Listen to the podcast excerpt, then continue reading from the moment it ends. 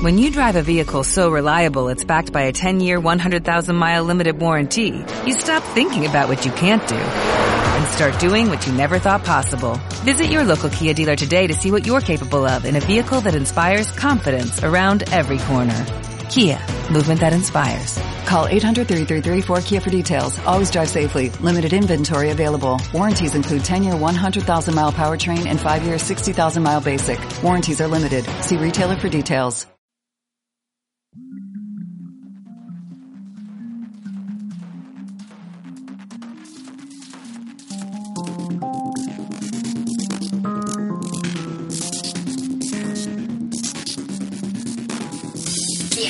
Bienvenidos a la Taberna del Androide, tu podcast.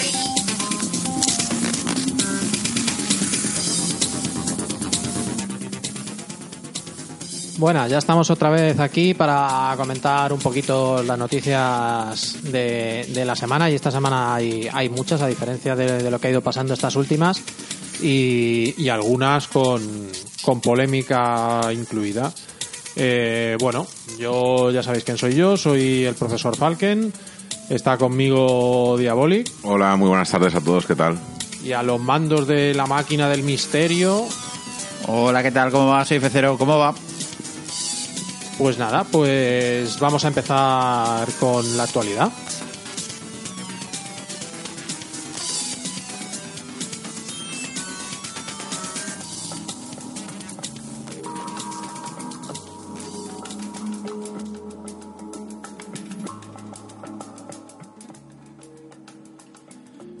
Venga, lo primero, vamos, vamos a empezar con, con rumores, rumores. Eh, lo primero, eh, las imágenes que han salido de PS4 Neo. Por ahí.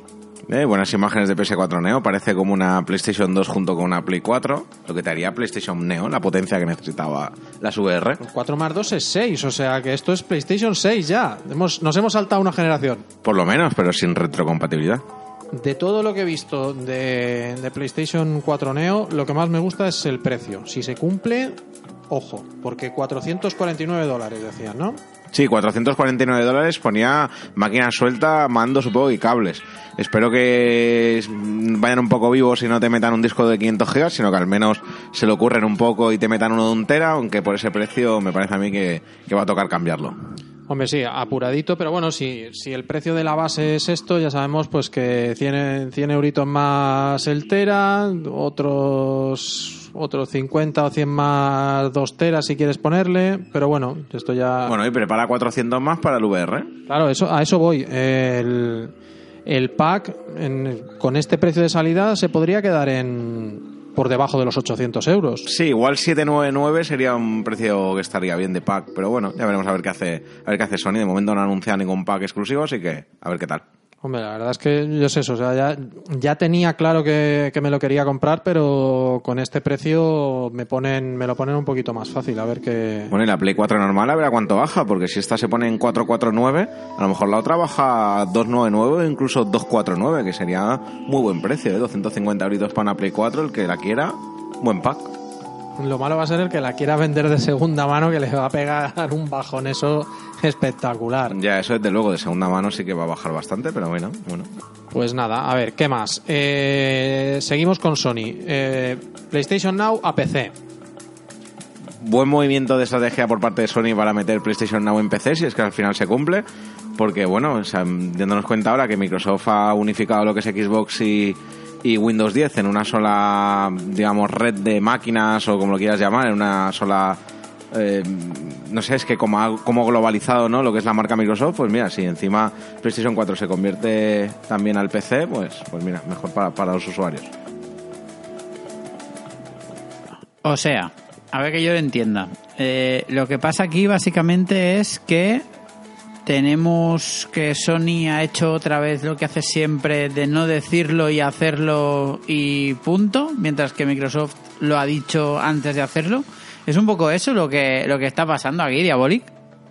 Bueno, es un poco lo que está pasando, tienes razón. Mira, en programas anteriores, y es lo que pretendes que te comente ahora, me cabré mucho porque dije que Microsoft nos había ocultado a los usuarios de One que la compramos desde el principio y nos gastamos ahí los 500 euros que valía, que no nos había dicho que su estrategia iba a tirar por el tema de unificar todo en una sola plataforma y unirlo al PC. Y que yo me podía haber comprado un PC en vez de una One y no haber gastado ese dinero. Tiene razón que lo dije y sinceramente lo sigo manteniendo porque Sony lo que va a hacer ahora es sacar PlayStation Now en PC, pero no sacar los nuevos juegos en PC. O sea, seguramente si saca ahora un God of War 4, dudo que lo veamos en PC, por lo menos hasta dentro de un tiempo. ¿Que podrá salir algún día en PlayStation Now? Pues seguramente sí. Pero bueno, yo ya de base parto de que PlayStation Now, los juegos que aparecen en esa plataforma, son juegos físicos que han salido en otras plataformas de Sony, ya se- sea Play 1 o Play 2, y yo creo que están bastante trillados ya. Bueno, en cualquier caso, se acaba, se acaba lo de las exclusivas. Eso ya lo, lo digo siempre y lo vuelvo a decir hoy. O sea, el que, el que siga esperando que se compra una consola para jugar a juegos que no puede jugar nadie más, va, va bastante de culo. Pero bueno, PlayStation Now, quieras o no, es, entre comillas, legalizar una cosa que hace tiempo que se lleva haciendo, porque en PC te instalas un emulador e incluso le metes un disco físico eh, original de PlayStation 2 y lo podías ejecutar perfectamente y jugar en el PC. Otra cosa es que fuera más legal o menos legal. Ahora con PlayStation Now, pues te harán pagar otra vez por juegos que ya, que ya tienes, pero bueno, será una cuota anual o trimestral o como sea, y el que quiera lo pagará y tendrá alguna mejora al juego, y el que no, pues seguirá tirando de, de emulación y, y piratilla. Si yo no digo que el PC no sea una buena plataforma, digo que los que estamos acostumbrados a jugar en consola, la verdad es que cambiarnos al PC, pues, pues da pereza, la verdad. No, si yo lo veo, lo veo más que nada como, como una apertura de puertas a decir, bueno, pues vamos a empezar a, a dejar que más gente pueda jugar a nuestros juegos y al final lo que tú quieres es vender juegos. Y está claro que con, con el hardware no ganan dinero, ganan dinero con, con el software. Entonces, cuanta más gente se compre tu juego, aunque sean 5 o 10 dólares de un juego de PlayStation 3 que ya, que ya le has sacado todo el partido, pues son 5 dólares más a la, a la cuenta. A ver, o sea, a mí a nivel de estrategia me parece bien. Lo que pasa es que estamos, es decir, quiero ver ahora toda esta gente que se echaba las manos a la cabeza porque los juegos de Xbox salían en PC. A ver, ahora qué coño pasa. Porque estamos traduciendo en que todos, absolutamente todos los juegos de, de PlayStation van a salir en van a salir en, en PC y esto es y esto es mucho, ¿eh? Bueno, ¿qué más? Más rumores. Nintendo NX.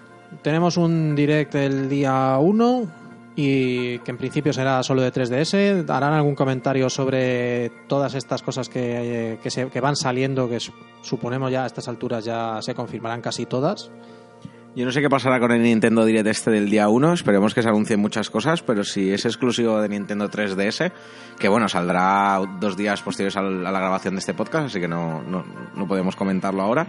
Eh, espero que no se base todo el Nintendo Direct en Pokémon Sol y Luna y que salga algún juecito más que tengan bajo la manga esperando anunciar para Navidades o algo así para el poco tiempo que le queda ya a Nintendo 3DS, porque recordemos que en principio la fecha de salida de Nintendo NX, que es un híbrido portátil sobremesa, es en marzo.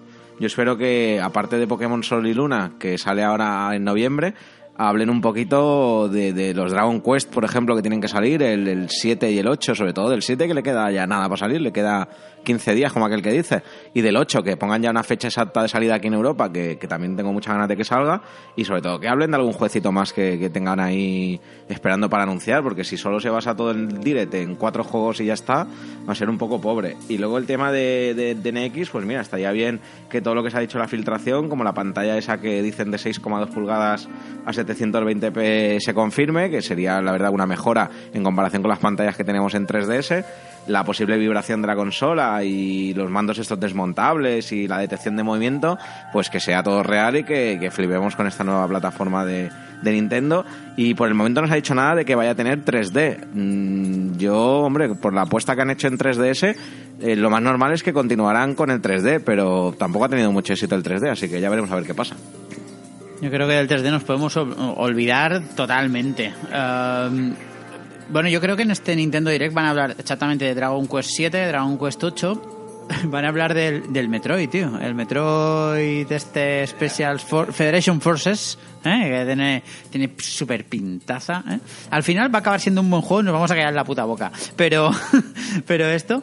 Y, y nada, y yo lo que quería aprovechar es, eh, bueno, yo creo que algún que otro juego esperando ahí tendrán, a ver, para anunciar. Pero quería preguntaros qué, qué, qué os gustaría ver en, en, en esa 3DS, ¿no? En, porque en teoría después también lo vamos a poder jugar en NX.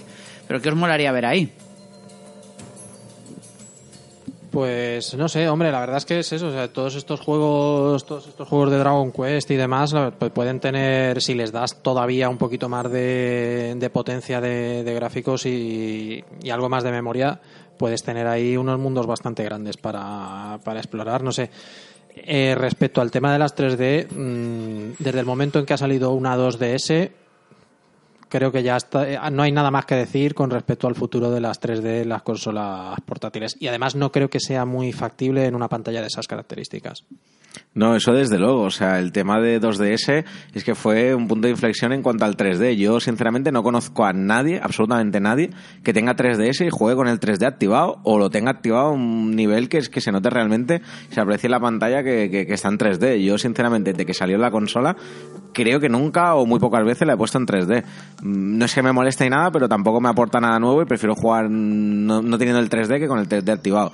Y luego el tema de, de juegos que me gustaría ver en, en este en este direct es que realmente no te podría decir ninguno porque no se me ocurre nada. Lo único así, igual a lo mejor algún juego aunque no fuera una novedad, que fuera un remaster o algo así del 25 aniversario de Metroid, que realmente ha sido este año y, nadie se ha enterado, o yo que sé, o algún remaster de algún Zelda antiguo, yo que sé, por ejemplo, eh, la Link to the Past o, este que había en Game Boy, ya no sé el nombre, que está en la consola virtual, el Zelda este del barco, el del naufragio, no sé el nombre. No, el que era de Game Boy. Eh, no me sale el nombre. Bueno, este que está en la consola virtual, ahora me sale el nombre. El Link's Awakening, por ejemplo, un remaster así en portátil, alguna cosa así que estaría, estaría muy bien. O algún recopilatorio de juegos clásicos de, Game Boy en un solo cartucho de 3DS, o por- como van a hacer ahora los Sega Classics, estos que van a sacar un par de juegos de Sega en un solo cartucho de 3DS, pues mira, de Nintendo así un par de recopilatorios juntos, pues no estaría mal. Pero bueno, yo ya te digo, a 3DS le queda como aquel que hice medio año y después en NX que se van a centrar, ya veremos a ver lo que, lo que empiezan a sacar. Claro, es que al final es eso. eh, Yo creo que mm, poco, poco de poco grande van a, van a anunciar cuando dentro de nada van a, va a ser una consola ya de, de segunda fila, porque tendrás a NX por delante y, todos los todos los lanzamientos irán para ella. O sea que no sé, ya veremos. O sea, puede ser, pueden dar la sorpresa y, y anunciar un montón de cosas o o se puede quedar en una presentación de cuatro juegos y ya está. Yo si puedo soñar quiero un Advance Wars. Quiero un Advance Wars en 3DS y NX. Me flipa esta saga, me parece maravillosa. Y, y estaría súper guay. Ahora ya, ya han sacado el Fire Emblem, ¿no? Entonces ya tienen la mitad del trabajo hecho. Ahora ya un Advance Wars, pim pam, rapidito fácil. Una One Wars, el Bayonetta 3 para NX. y todo, y pim pam. Y, Y ya está. Y ya está, ya está. ¿eh? Arreglado. Todo hecho, todo hecho. Venga, vamos Ya allá. está. Nintendo, esta te la damos gratis y la próxima la cobramos. Vamos a ver, ¿qué más? ¿Qué más? Noticias, noticias. Eh, beta del Battlefield 1 ya al caer. Al caer. Pero, pero, pero. ¿Qué pasa con, qué pasa con los de Sony versus Microsoft? Yo, desde luego, solo te voy a decir una cosa. En Xbox One no la voy a jugar. Eso desde luego, pero no porque no la vaya a jugar, porque tal. No porque tenga gráficos inferiores y tarde 12 horas en instalarse la beta. No es por eso. Es porque no tengo Xbox Live, pero ¿qué ha pasado aquí? ¿Cómo que te obligan a tener Xbox Live en Xbox One para jugar a una beta de Battlefield 1 en cambio, y en cambio en PlayStation 4 no hace falta tener PlayStation Plus? Pero, pero ¿esto dónde se ha visto? Pues no sé de quién habrá sido la idea, pero, pero claro, eso es, es un detalle un poco, un poco feo. Yo, pues no sé, no sé qué voy a, no sé qué voy a hacer. Yo sí que tengo, yo sí que tengo Live y tengo el Plus, pero, pero no sé si, no sé si la acabaré jugando. Yo la verdad es que si tengo que jugar multijugador, ya sabéis que a mí no me, no me llama esto. En modo campaña sí, pero para jugar, para que un niño de 13 años me gane y se ría de mí por los cascos, no, no me apetece nada. ahí, joder, cuesta, hasta cuesta decir esto, pero, pero Diabolic tiene razón. Diabolic tiene razón. Es decir, no está bien. O sea, esto es un agravio comparativo chungo. Entonces, es lo que tiene. Eh, de todas formas, así, a, a pequeño detalle, tío, tienes que asumir que el problema de las 12 horas de descargar las betas y estas cosas no son de la Xbox, son de tu mierda conexión a internet de 12 megas, tío. De las palomas mensajeras esas que tienes que tú para llevarte los datos. Ahí está, que tú lo haces con tamtames, tío, pero, pero tío, es decir, la Xbox va a su velocidad, lo que pasa es que lo- los bits de tu casa llegan ahí con, con un matraz, ¿sabes? Eh, desde aquí hago un llamamiento a Microsoft España. Si me quieren poner un router y un internet nuevo para que empiece a dar buena publicidad de Microsoft, por favor, háganlo cuanto antes, porque, macho, es verdad. Es verdad, es mi conexión que va muy lenta, 12 megas dan para poco, pero bueno, lo me daba lo suficiente para jugar en GameCube y para jugar en Dreamcast, o sea que debería dar para jugar en One. Hombre, pero ahí no te bajabas nada, estaba todo en el disco. Pues mira, que se pongan las pilas y que lo metan todo en el disco. Nada de parches día uno. Y hablando de parches día uno, Qué bien hilado, qué bien hilado ahí.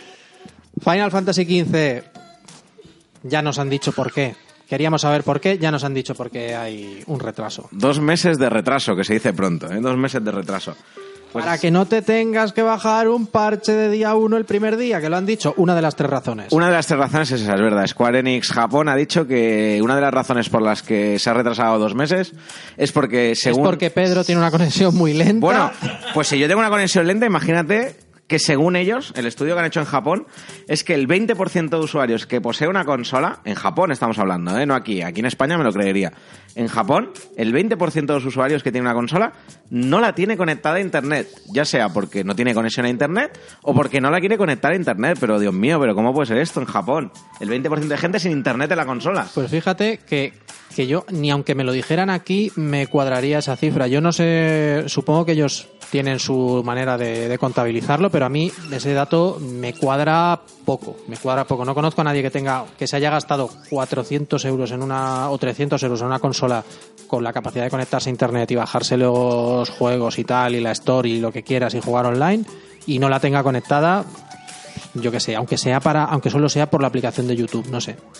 Yo no estaba en Japón, Pedro, pero tú ahora que vas, me acuerdo en septiembre, eh, aparte de comprar todas las cosas que nos pidan nuestros oyentes, eh, lo que podías hacer es hacer una investigación de campo, ¿no? Averiguar, porque yo creo que de lo que debe haber son muchos pueblecitos rurales de estos, ¿no? Que aún viven en la Edad Media que, que, que yo que sé, que no tienen ni electricidad o algo así, porque es que si no, no me lo explico, macho, porque, o sea... En España yo creo que mm, a, ver, a lo mejor estamos engañados por, lo- por nuestro entorno, pero pero, colega, es muy difícil, ¿eh? Que un 20% de la gente que tiene la consola, porque esto es la clave, ¿eh? O sea, no es de la población, es de la gente que tiene la consola, no la tenga conectada a Internet. Me parecería, me parece raro.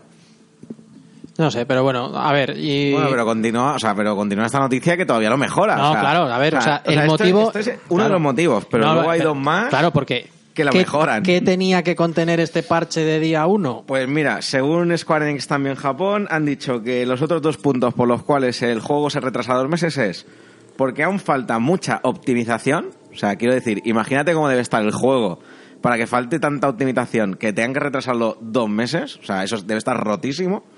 Y tercero, para ajustar el equilibrio del juego. Imagínate cómo deben ser los enemigos o qué enemigos te deben salir para que el juego no esté bien balanceado. Yo, mira, cada vez que oigo una noticia de Final Fantasy XV, más miedo me da este juego. Yo creo que, espero que no, espero equivocarme, pero creo que va a estar tan rotísimo que la van a cagar más todavía que con Final Fantasy XIII y mira que es difícil, ¿eh? Y mira que es difícil.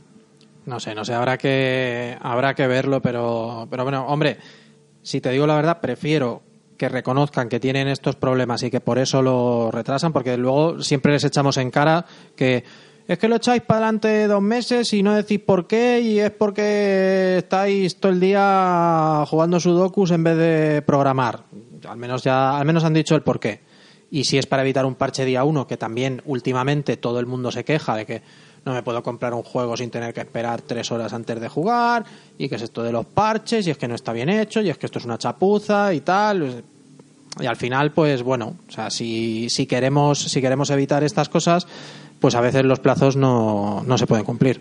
Hombre, personalmente encuentro que sí, que está bien que lo retrasen si es para mejorarlo, pero hubiera estado mejor que hubieran dicho que lo retrasaban dos meses para poder ponerle el rasca del pase de temporada a las ediciones de 300 pavos. Pero bueno, eso ya sabemos que no va a ser.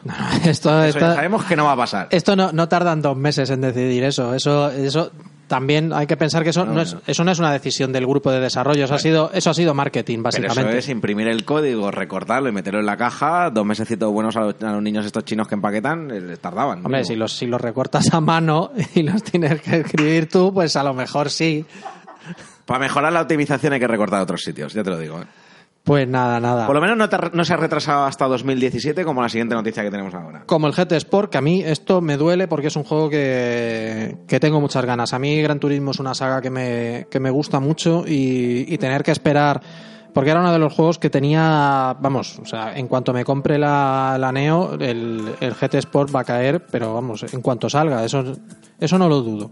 No lo dudo. Pues ya te digo yo que el GTA Sport se va a retrasar a 2017, o sea que hasta 2017 no va a caer. Y estos no han dicho por qué. No han dicho absolutamente nada. Ha sido noticia de última hora de hoy por la tarde, de GTA Sport que se retrasa hasta 2017 y no se sabe el por qué. Aunque bueno, no sé, no sé si habrá sido por las críticas que he empezado a escuchar por ahí, que, que si solo lleva 100 coches, que si, que si no sé qué, que si tal, o sea, 100 coches a mí me parece... Vale que el Forza lleva más, Están pero optimizando el garaje y están recortando en coches, claro. el Forza lleva más, pero no sé, o sea, a mí 100 coches, yo no sé con, cuánto, con cuántos coches juega la gente, si yo al final Si yo siempre cojo juego, el mismo, si es juego que tres, yo juego con tres, o sea, en todos los Gran Turismos, o sea, al final, eh, el que te dan de, el que te dan de gratis y luego siempre voy a por más o menos el mismo, a uno de los más fuertes. Yo creo que a lo mejor lo están haciendo para conseguir que la- el 20% de gente que no tiene la consola conectada a internet la tenga de aquí a 2017. Y le meterán el parche de día uno también en el, Efectivamente. en el y- disco. Y, para abajo. Y para abajo. Vamos a ver, y compras más o menos aseguradas en el caso de, en el caso de Pedro, edición completa Metal Gear, que va a salir también. Bueno, bueno, seguramente, seguramente me la compré. Si se la anuncian aquí en Europa, la, la pillaré seguro, la pillaré seguro. Para la, cole- para la colección. Tengo una pregunta, pero edición completa significa que viene el capítulo perdido de Kojima que estaba empezado pero no terminado y lo han terminado y lo han puesto y tiene Viene- toda una explicación juntado con Metal Gear Survive o algo así. Vienen un rasca también, que tienen que recortar a mano los niños chinos. Sí, Yo me parece a mí que el capítulo ese ha muerto, ha muerto con Kojima. Se ha hundido con Kojima ese capítulo. Eso no lo veremos eh, dar a la luz en, en ningún momento. Yo creo No que lo, eso- yo eso- te digo una cosa, ese capítulo no lo vamos a ver nunca como capítulo oficial de ningún Metal Gear, pero ese capítulo lo acabaremos viendo en algún sitio. No, bueno, desde luego, ese capítulo es que ya se puede acabar viendo en YouTube o si tienes la edición coleccionista del 5 en el Blu-ray de contenido extra que, que viene, pero bueno, es un mero vídeo que te explica dos cosas, cuatro bocetos de arte y para abajo. O sea, lo que es jugable, jugable, dudo que lo veamos a... nunca. Ver, yo- yo creo que jugable lo veremos, lo que pasa pues igual que ha pasado con, con todos estos Kickstarters, pero será una cosa más seria, pero yo creo que, que Kojima querrá sacarlo, le pondrá otro nombre, le llamará Plastic Gear y te dirá, y este es un juego que he sacado con un capítulo que a lo mejor sí o no puede ser el capítulo que me quedó pendiente del otro juego. Ostras, ahora que has dicho esto, te imaginaba a Kojima, lo Yu Suzuki, bajando las escaleras ahí y rogando por favor en el escenario de Sony que le den para el Kickstarter para hacer esto. Esto sería, sería la hostia, ¿eh? Sería- pero esto es el futuro, esto es lo que se lleva ahora.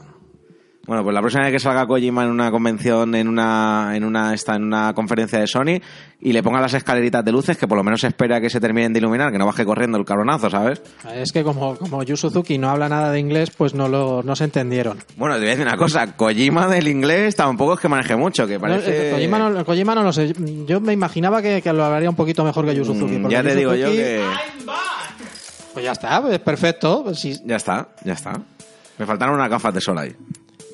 Pues nada, y ahora vamos a, a la noticia La- polémica. esta- esta es la buena, esta es la polémica, porque aquí además Aquí, aquí viene el tenemos tomate, opiniones viene enfrentadas, que es que se están empezando a hacer devoluciones del, del No Man's Sky. Están aceptando devoluciones del juego independientemente de las horas a las que haya jugado la gente. Si, si, le, si plantas una, una devolución a, a- creo que a Amazon y no sé quién más, Sí, se puede devolver a Amazon, PlayStation Network y en Steam también. y, si, y sin, sin excusas, sin, sin preguntas, Nada, nada, sin como tal. si has llegado al centro del universo. Tú mandas ahí el juego y te dicen, mira, que no me ha gustado, aquí lo tienes. Y te devuelven el dinero. Pues ahora, aquí y ahora digo que me parece mal, muy mal, que permitan a alguien devolver un juego simplemente con la excusa del es que no me gusta. O sea, no, no puede ser. Una cosa es que te vendan un juego roto, todos nos acordamos del, del Batman, aquel famoso que, que no funcionaba, directamente no funcionaba. O, o tenías mucha suerte y tu configuración de PC justamente no iba tan mal como los otros. Y en esos casos yo soy capaz de aceptar una devolución. O como siempre ha hecho, bueno, siempre no, como últimamente ha hecho Steam, que es decir, si has jugado menos de dos horitas, te permito, te permito devolver una compra, una compra que hayas hecho en la plataforma porque a lo mejor no era lo que te esperabas. Ahora, que un tipo que haya jugado 30, 40 o 50 horas a un juego lo devuelva porque es que no me gusta, lo siento, pero no.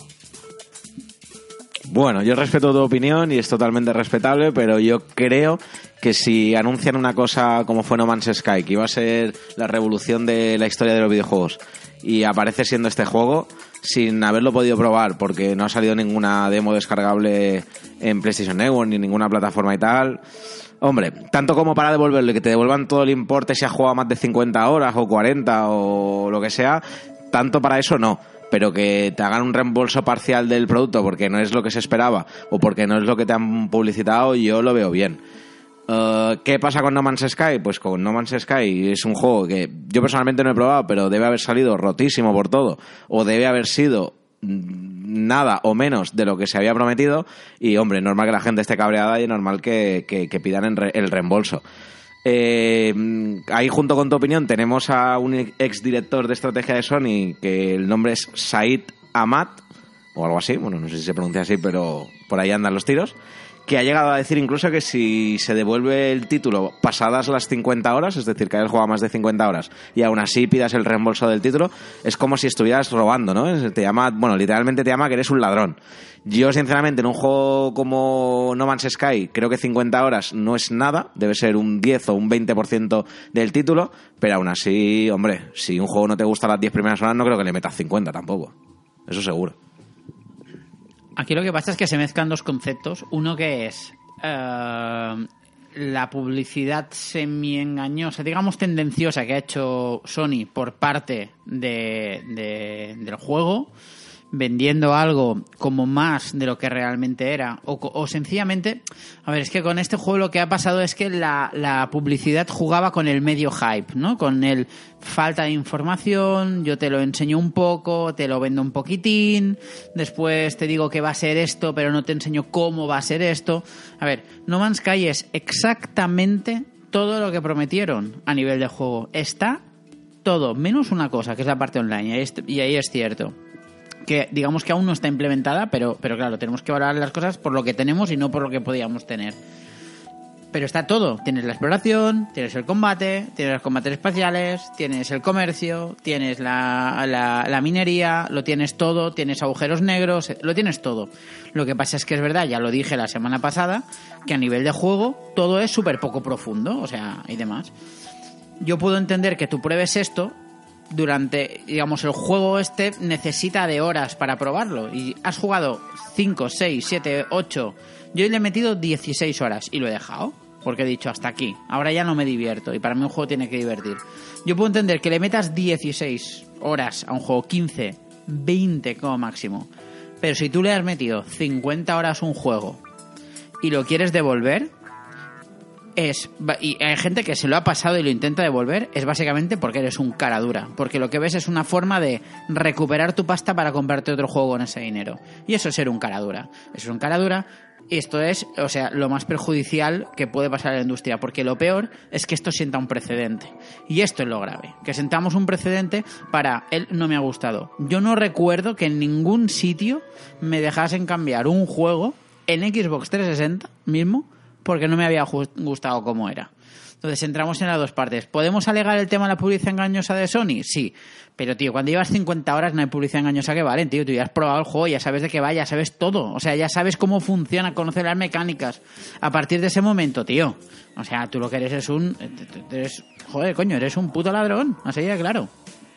Hombre, yo tanto como publicidad engañosa, a ver, lo que pasa es que es eso. ¿eh? Lo que pasa es que aquí la gente ha querido, ha querido imaginar más de la cuenta y, y- y es verdad que la campaña se prestaba precisamente a eso.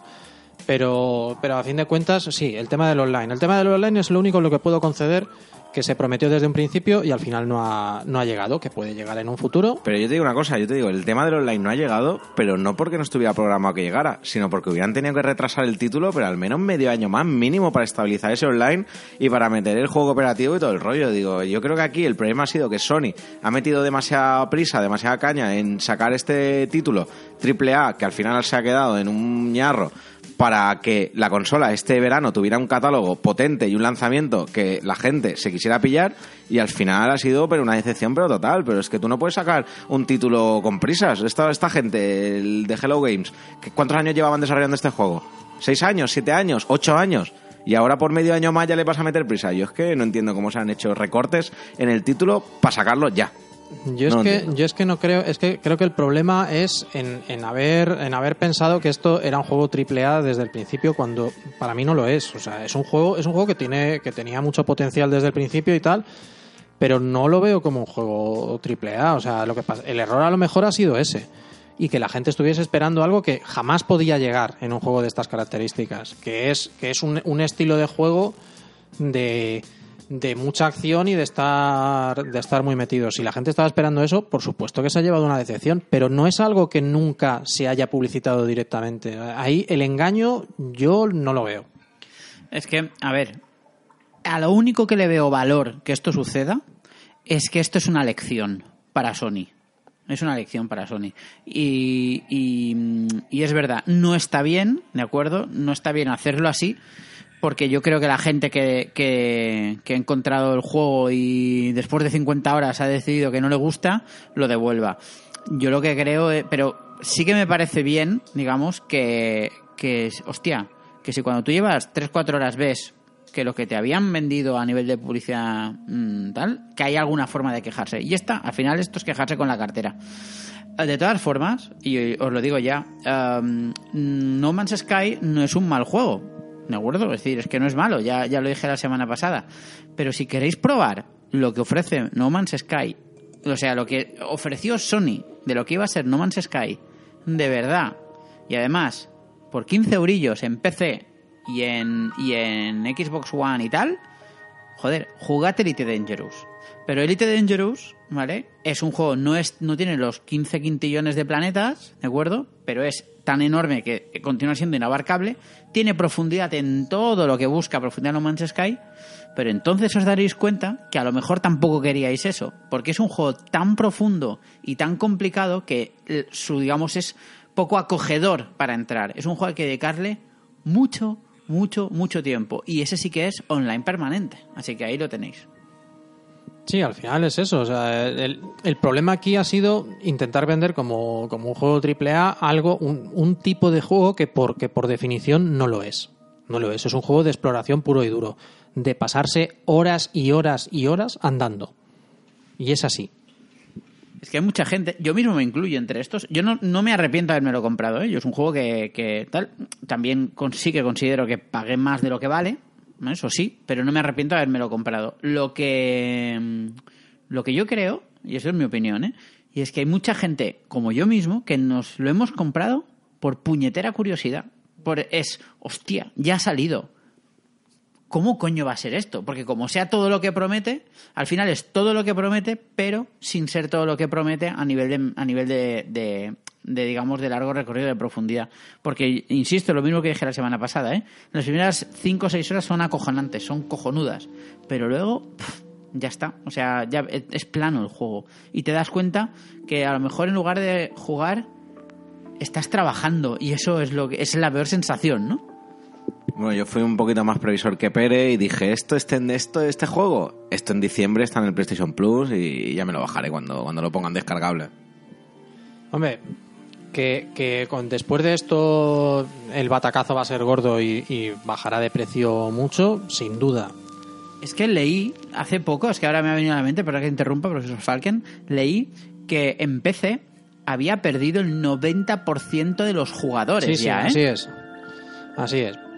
Pero bueno, a ver, de- que sí, o sea, el, problema, aquí ha habido un, problema de, marketing desde el principio, pero no, pero a mi modo de ver, no engañoso. Simplemente se ha, se ha exagerado.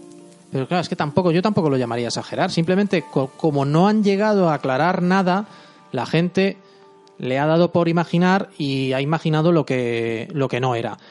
Y, con respecto a lo que dice todo el mundo, es que los, los planetas que salían en la demo no son los que me estoy encontrando yo. No lo dudo, no lo dudo. Pero claro, si pones una demo, tendrás que elegir que esos planetas yo no tengo ninguna duda de que estarán ahí. Eh, Pero, pero no dudo que, que si tienes que hacer una demo, lo tienes que hacer con algo que, que- estéticamente sea, sea espectacular. No vas a, no vas a elegir pues la mayoría de, de planetas desérticos que, que está poniendo la gente como, como prueba de que esto no es lo que me vendieron.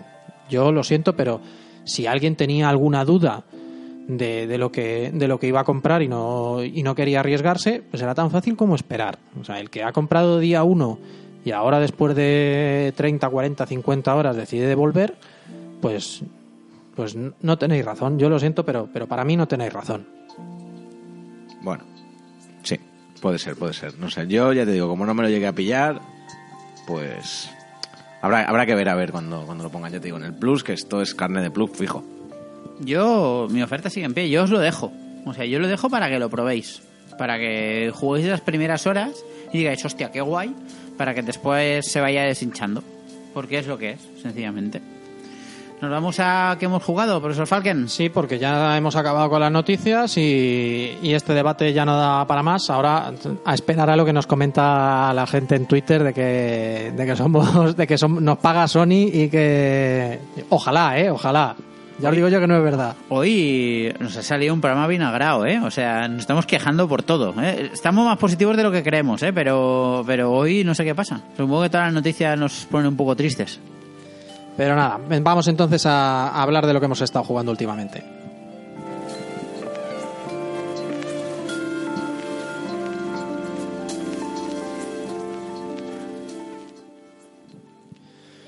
Pues venga, como suele ser habitual, no empiezo yo, porque no me gusta empezar con estas cosas. O sea que, ¿cuál de los dos quiere? Venga, Pedro. Esta semana me toca empezar a mí. Bueno, esta semana sí que he jugado a algo. Os voy a sorprender. Después de haberme hecho toda la preinstalación de Xbox One, de instalarme todos los juegos que tenía y de todo, eh, que tenía dos teras de disco duro la consola la Xbox One S y ya he ocupado casi el 40%. Digo, mira, ya ahora que lo tengo todo instalado, venga, por fin vamos a jugar a un juego. Así que ¿sabéis cuál me he puesto para aprovechar que ya había terminado de instalar todo el tema de Xbox One S? El Candy Crush de Frozen que está en la Store gratis. De, ah, pues mira, este no lo he visto, pero soy muy fan de Frozen, así que seguramente me lo, me lo baje. Pero no, es otro más sorprendente todavía. Halo 5. Uh, ha estado cerca, ha estado cerca. No, me he puesto Nino Kuni de PlayStation 3. Am, es que ya lo tenía empezado. ¡Bravo! No, no, es verdad, es verdad. Lo tenía empezado ya, había hecho ya una partida de 31 horas y lo dejé un poco estancado allí por abril aproximadamente.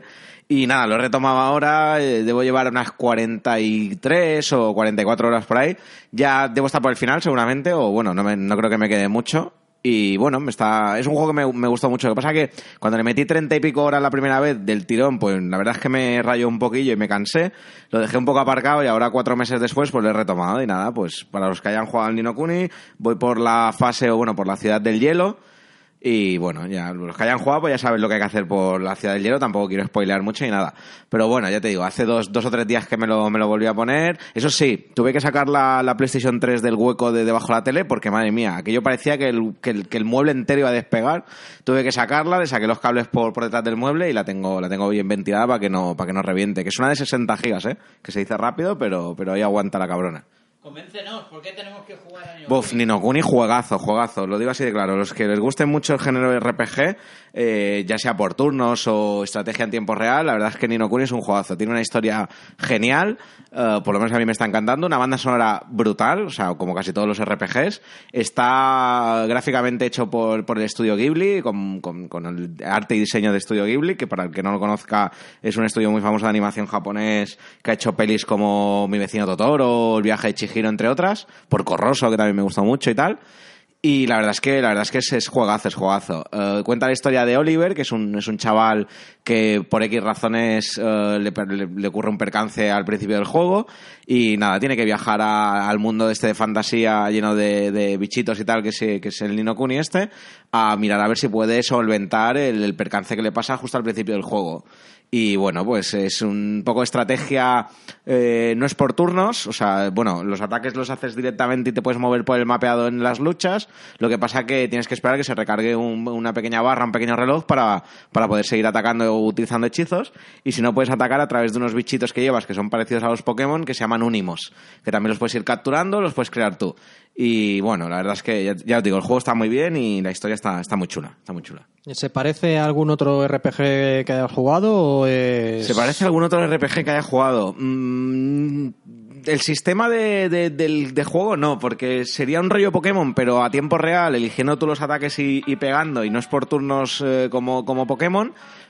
Pero es que tampoco, es que no, no te sabría decir ahora otro sistema de combate. Me recuerda un poco el mapeado, cuando te mueves por el mapa y tal, me recuerda un poco a Dragon Quest 8.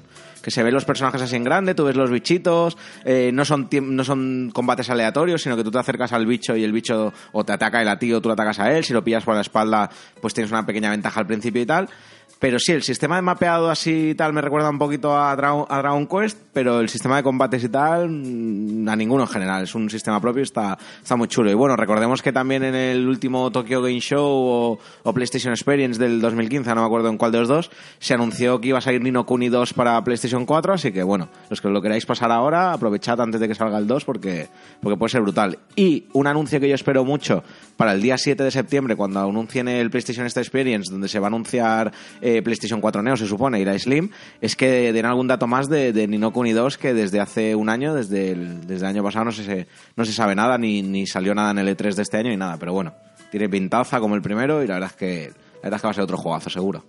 A ver si dan una de esas sorpresas de... Y lo podéis descargar ya. Y... Hostias, pues a mí si el día 7 anuncian Nino Kuni y le metieran una demo en el bazar o me dijeran que a final de mes o el mes que viene sale, para mí sería una sorpresa brutal. La verdad es que me lo pillaría porque el primero me está, me está encantando.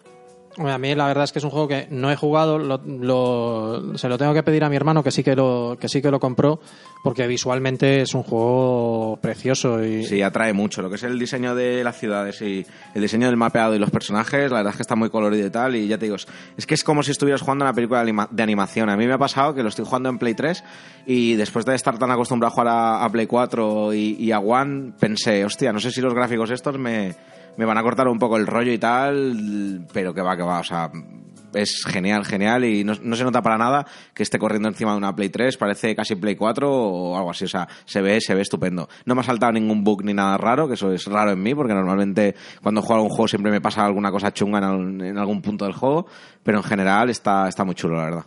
No, pues muy bien. Yo la verdad es que a ver si a ver si lo engancho un día de estos y, y me pongo con él. ¿Tú no lo has jugado, Pere, tampoco, el Nino Kuni? No, la verdad es que lo, mm, me lo compré hace un montón de tiempo, lo, lo puse para ver el principio, vi, hasta- o sea, como, como, digamos cambias, entre comillas, cambias de mundo para que nos entendamos y la historia triste que hay detrás, que de hecho vuelvo, pero después no, no, no continué. Necesitas tiempo para jugar estos juegos y tiempo son cosas difíciles de conseguir hoy en día. Pero aún así es de los pocos JRPGs que, que me llaman, ¿eh? Y así a modo de anécdota, eh, decir que compré en la tienda de Pedro la edición especial, súper chula, que la encontré ahí con el muñegote, el peluche y sobre todo con el libro de hechizos, que es impresionante. Y, y también eh, lo que estaría muy guay es eh, jugar al, al de DS, que salió uno para DS también, ¿no? Que complementaba la historia de este y también estaría chulo. Es una de estas sagas que ya le meteré, le meteré caña. Yo, m- ostras, me encantaría ese remaster del 1 cuando anuncien el 2, ¿no? Para poderlo jugar todo en, en Play 4. Un remaster como el de Valkyria Chronicles, así a la altura, sería genial.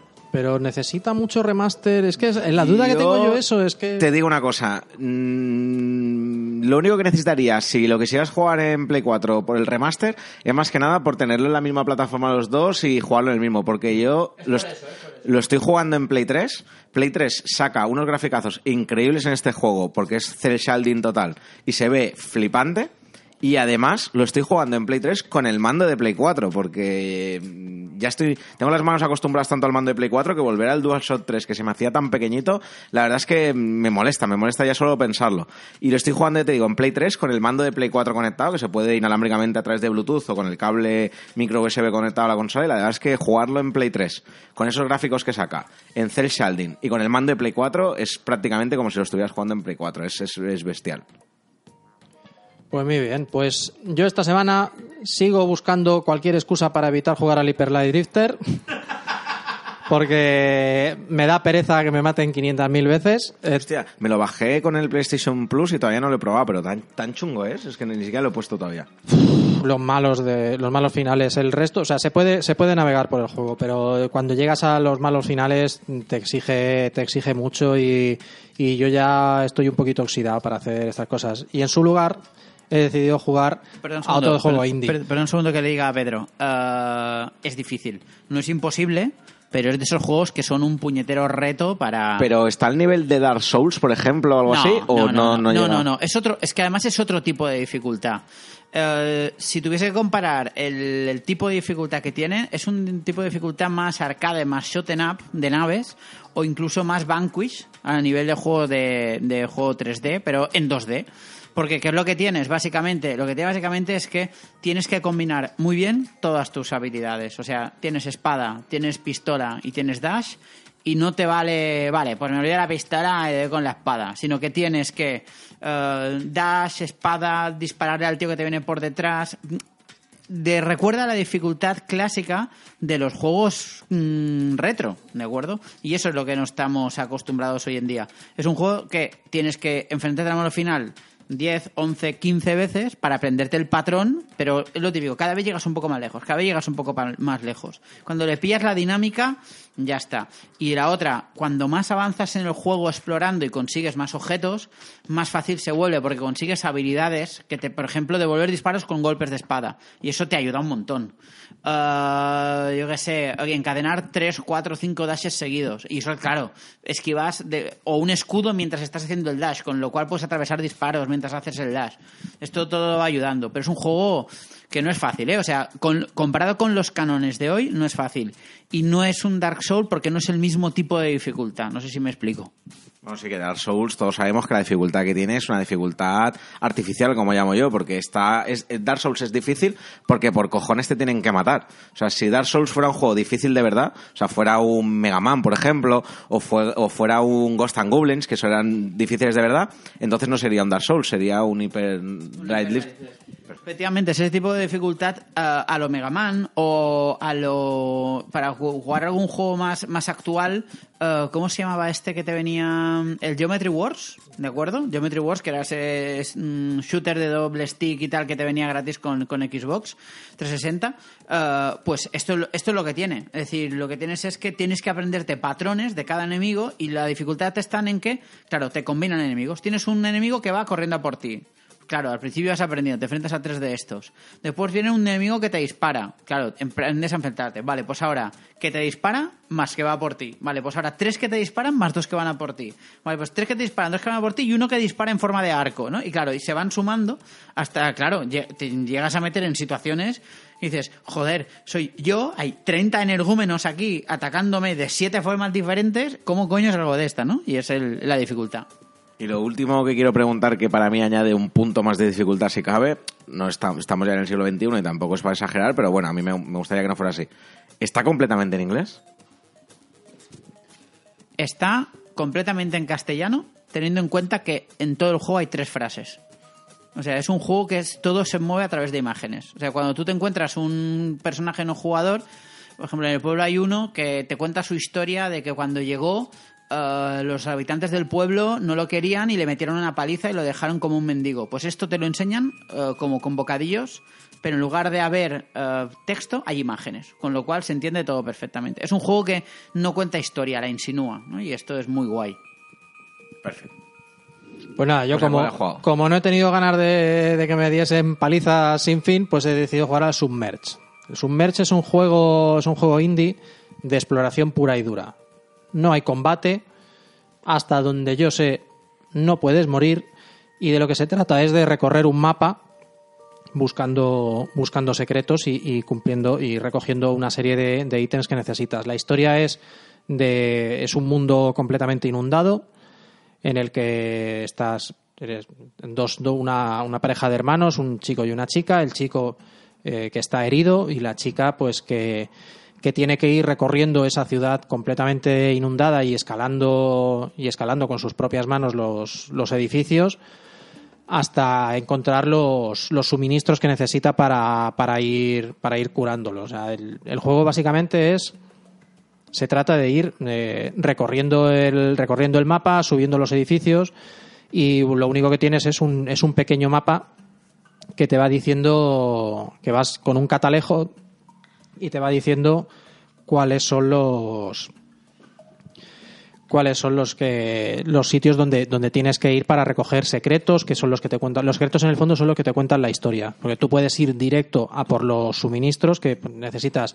Eh, unas vendas para curar la herida de, de mi hermano eh, comida para mi hermano agua para mi hermano todo eso. Y luego el juego tiene un segundo tiene un segundo nivel que es qué va pasando con la chica a medida que avanzan los días y va y va consiguiendo las cosas para su hermano. No me lo he terminado todavía, me falta me falta poco, lo que pasa es que claro, ahora estoy en esa ahora estoy en esa en esa duda entre me lo termino ya o voy a por todos los secretos que al fin que al mismo tiempo te cuestan te cuentan la historia del la historia del mundo y después a medida que vas cogiendo los suministros te vas enterando de la historia que hay detrás de los dos hermanos, del por qué están solos, de por qué van porque el hermano está herido y poco a poco lo vas, sabe- lo vas sabiendo. ¿Te va pareciendo un juego bueno? Porque yo lo analicé en con F de Freak y le di mucha cera a este juego, porque para mí fue una gran decepción. Lo esperaba muchísimo, lo vi en un E3 y lo reservé. De hecho, lo prepagué, de estos juegos que precompras. Y cuando lo jugué, me quedé. como- claro, es un juego de exploración, pero que cada vez que escalas solo tienes un camino de verdad. Y es un juego, digamos, en el que no puedes morir, en el que no puedes caer, porque no te dejan caer. Cuando no puedes pasar, por- llegas a un borde de un edificio ah, pues no te puedes caer por ahí, sencillamente no puedes seguir avanzando. Me pareció un juego muy contemplativo. A mí me pareció una muestra de cómo un juego no solo le basta ser bonito, porque bonito lo es un rato, pero no solo le basta. Mm, No sé. ¿Tú qué, qué, qué opinas así a nivel general? Es que la ventaja que tengo yo con estos juegos, por la manera que tengo de jugarlos, que es mucho después de que hayan salido, sin prácticamente conocerlos, sin, o sea, yo sé, sé, sé más o menos cuando cuando empiezo a jugar un juego de estos tengo más o menos una idea de- del estilo que del estilo que va a ser, pero no no sabía mucho detrás de la historia del juego, entonces claro me pillan completamente de sorpresa y y como juego precisamente para eso, para que sean un juego de, de relax, de, de reposo, de no estar en tensión constante, de no tener que preocuparse de, de cuál es el malo que me espera a la vuelta de la esquina, de, de se me están acabando los suministros y voy a morir mañana y cosas de estas. Pues no sé, o sea, no es el tipo de juego al que estaría jugando constantemente, pero para cambiar de vez en cuando sí que me, sí que me gustan. O eso es, es un cambio de ritmo, no es el juego por antonomasia, pero es, es, es el juego para decir, eh, tengo que liberar un poquito de, de ese estrés que me están dando todos los otros juegos que son de, de estar constantemente pegado a la pantalla y, y que ya casi me duelen las manos de la, de la tensión. Y es un juego para, para relajarse. Respecto a lo de buscarlo todo, yo no lo encontré todo. Creo que me dejé tres o cuatro por encontrar, me daba bastante pereza. Pero sí que es verdad que hay algunas que no son de los objetos, digamos, que tienes que encontrar, que te van contando la historia, que no son de los principales, que, que mola encontrarlos porque son situaciones mm, espectaculares. No sé, ¿las ballenas las has visto o aún no? Sí, sí, sí. ¿Vale? Hay una escena en la que coges un tal y entonces just- si vas por esa zona, entonces te encuentras dos ballenas. Entonces, no sé, es, es, es chulo, es muy bonito el juego. Lo que pasa es que jugablemente a mí me quedó tal. Y lo debí pillar en mala época porque ahora que estaba repasando el blog, porque lo he tenido que reconfigurar todo, que ya sabéis que lo he cambiado, llegué a ese análisis, hostia, le metí una caña al pobre juego eh, que lo dejé, lo dejé doblado, ¿eh?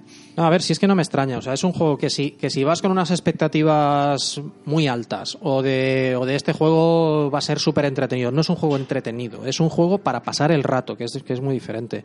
Es un juego para, para, para desconectar y para decir, mm, tengo la consola encendida y antes que ponerme a ver la tele, que también es una actitud muy pasiva, es un juego bastante pasivo en el fondo, porque no haces, no haces nada más que lo que el juego te deja hacer, que es poco. ¿De jugar echado para atrás? Sí, el juego de- eso es un juego de jugar echado para atrás.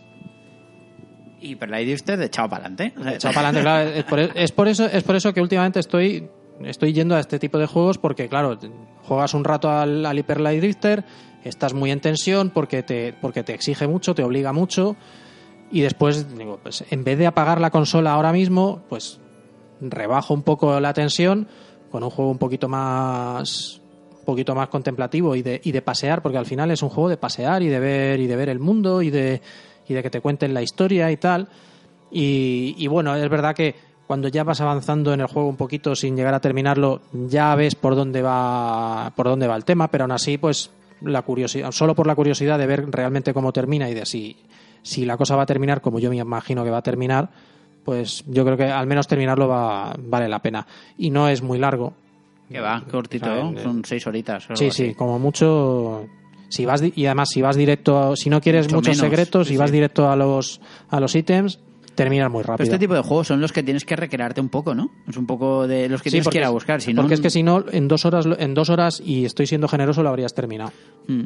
Bueno, por si acaso, me hago un poco de spam. Tenéis los análisis tanto de Hyper Light Drifter como de Submerged en www.confdefreak.com.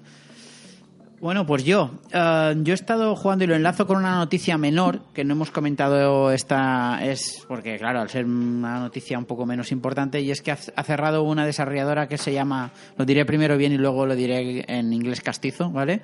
Renegade Kit, ¿vale? Renegade Kit que desarrolla, no es muy conocida, pero tiene dos juegos en Nintendo DS que quería probar de hacía tiempo. Uno se llama Moon, ¿de acuerdo?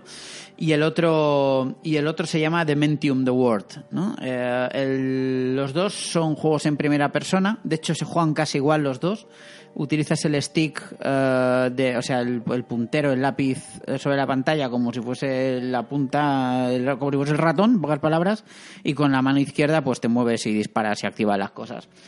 Um, son ambientaciones muy diferentes. El Dementium solo lo probé, este es más como de terror, empiezas en un psiquiátrico y demás, pero como no lo he jugado mucho no, hablaré sobre él. Al que sí que he jugado bastante más es a Moon, con ciencia ficción, os podéis imaginar, una base espacial que encuentra unas ruinas alienígenas que empiezan a investigar, tú eres un militar, empiezas a desaparecen unos, unos compañeros, tienes que ir a buscarlos y al final lo que tienes entre manos es un Metroid, es un Metroid Prime, eh, pero para, para DS, ¿de acuerdo? Eh, chulo en general, tienes disparos, tienes eh, un aparatito que es una especie de robotito que controlas o control remoto que te permite resolver algunos puzzles para desactivar escudos de energía. Divertido, entretenido, eh, con backtracking, porque vas consiguiendo armas que te permiten abrir cosas nuevas y objetos que te permiten abrir secciones nuevas, secciones donde no llegabas antes. Utilizas un vehículo lunar también, una especie de rover, con, con, con- con zonas de. con zonas de. en los cuales haces eh, contrarrelojes, porque tienes que llegar a un sitio, a un sitio, como por ejemplo en dos minutos y tal. En general es un juego que está, que está bien. Es un juego mm, visualmente muy de Nintendo 64 y es un juego que si hubiese salido en Nintendo 64 hubiese sido un puto pelotazo. Pero claro, ahora está bajo la sombra de, de Metroid Prime y sobre todo de Metroid Prime Hunters para, para DS, que es mejor en todo. Pero así todo es un juego interesante, entretenido, es un juego divertido, yo me lo estoy pasando muy bien, lo juego de tanto en cuanto, hay enemigos finales, no sé, tiene todo, es un juego de esos bien, un juego correcto. Este es de los que es difícil de encontrar por ahí Sí, de lo- segunda mano. o- Sí, pero es difícil de encontrar, pero porque se ve poco, porque después de precio va tirado. De precio yo me lo compré por 4.95 el Moon y Ah, pues por entonces 7.95 el, el Dementium The World. Y la verdad es que, no sé, están, están guays. Lo tienen los dos, tienen un- una remasterización en 3DS en 3D. ¿Vale? Pero claro, pero remasterización significa que le ha metido los 3D. Continúa viéndose los píxeles como puños a los Nintendo 64 Ya, y tal. Pero bueno, eso. Las texturas son un poco ñe, tal, pero, pero en general el juego es entretenido. Ese punto, o sea, si queréis un Metroid Prime, aparte de Metroid Prime Hunters para DS o para 3DS, esto es lo más parecido que hay y están chulos, ¿eh? Está guay. Además, el rollo este de, de usar la mano derecha con el lápiz como si fuese el ratón, le da un punto, ¿eh? Porque te da la sensación de control chula. Ah, está bien. No me- la verdad es que el problema de estos juegos es que a veces resulta tan difícil o tan caro de hacerse con ellos que, que tira para que tira un poquito para atrás. Pues como son poco conocidos, valen, valen nada. Y claro, ha cerrado ahora la desarrolladora, Renegade Kit, como decía en la noticia. Así que aprovecho, he dicho, pues mira, pues los dos los quería jugar, así que le voy a dar una oportunidad a ver qué tal y así veo qué es lo que nos, qué es lo que nos hemos perdido con el cierre de estos chavales. Pues una pena, como siempre, que cierre, que cierre un estudio. Y, y bueno, y antes de irnos, no nos vamos a dejar de comentar una noticia que acaba de ver Pedro en el móvil. Que, que no, Sí, bueno, que pensábamos, que la gente piensa que, que no tiene nada que ver con videojuegos, pero cuidado que sí, que ya, ya sabemos, ya sabemos por qué. Y es una señal de radio. ¿Cómo Sí. va esto, Pedro? Bueno, esto lo ha publicado el ABC.es, ahora justo ojeando un poquito el móvil antes de irnos lo he visto, y pone, bueno, según la noticia, pone que un grupo internacional de investigadores acaba de hacer público un hallazgo inquietante. Y pone, es una potente señal de radio desde una estrella que está a 95 años luz que ha desconcertado a los científicos y creen que podría ser una señal emitida por una civilización extraterrestre. Esto es noticia real del ABC.es, ¿eh? no me lo estoy inventando. No, no, y lo que no, lo que no nos vamos a inventar tampoco es que nosotros les vamos a dar la clave de lo que es en realidad, porque Exacto. ya sabemos lo que es. Es la señal de los extraterrestres devolviendo el No Man's Sky. Exacto, exacto. Están devolviéndolo porque, macho, que no Eh. molaba allí tampoco. en Amazon.neptuno Exacto, exacto. que también que también están admitiendo las devoluciones. Oye, que mi planeta no es así, devuelvan, que les devuelvo el juego. Claro, que está- yo vivo aquí y aquí no está esto, ¿eh? A estos les habían enseñado les habían enseñado una demo con un planeta azul lleno de lleno de bichos de color carne y que andaban sobre dos patas y a ellos les había parecido muy exótico, pero al final no no aparecen, o sea que nada. Exacto, exacto. Pues nada, pues hasta aquí. Hasta aquí hemos llegado, os hemos contado las noticias, hemos hablado de lo que hemos estado jugando. Como siempre, ya sabéis que nos tenéis en, en la taberna del Androider, en, la taberna del Androider en Facebook, tenemos la cuenta de Twitter, eh, las cuentas nuestras de, de Twitter también, que las podéis ir buscando porque todas nuestras cuentas, menos la de Pedro, son muy complicadas de decir así de viva voz. Exacto. A mí, ya te digo, a mí me buscáis rápido que es arroba diabolic, con Y y V, así de fácil. Las nuestras son demasiado difíciles, buscadlas por ahí. Nosotros retuiteamos todo lo que hacemos. En Conf de Freak estamos los dos, así que ahí estamos. Y nada, pues has- hasta aquí hemos llegado. Yo me despido, soy el profesor Falken. Yo soy Diabolic Pedro, nos vemos en las redes, nos seguís en el programa y si alguien me quiere visitar, en el Monde en Kaito Videojocs. Que han recibido una figura de bola de drag flipante, enorme, de tres palmos de altura, que, que, que mola un huevo. Sí, correcto, era una pasada, ya no la tenemos, se ha vendido esta tarde. ¿Qué dices? Pues nada, pues pasamos por ahí y nada, y yo soy F0, Ferlescom 780 eh, y estoy en Conf de Freak. Así que nos escuchamos la semana que viene, que ya habrá pasado el anuncio de, o sea, ya habrá pasado la, la- el evento de Sony Y el direct en y el Nintendo. direct de Nintendo. Así que esto parece que promete. Chao. Hasta luego. Adiós.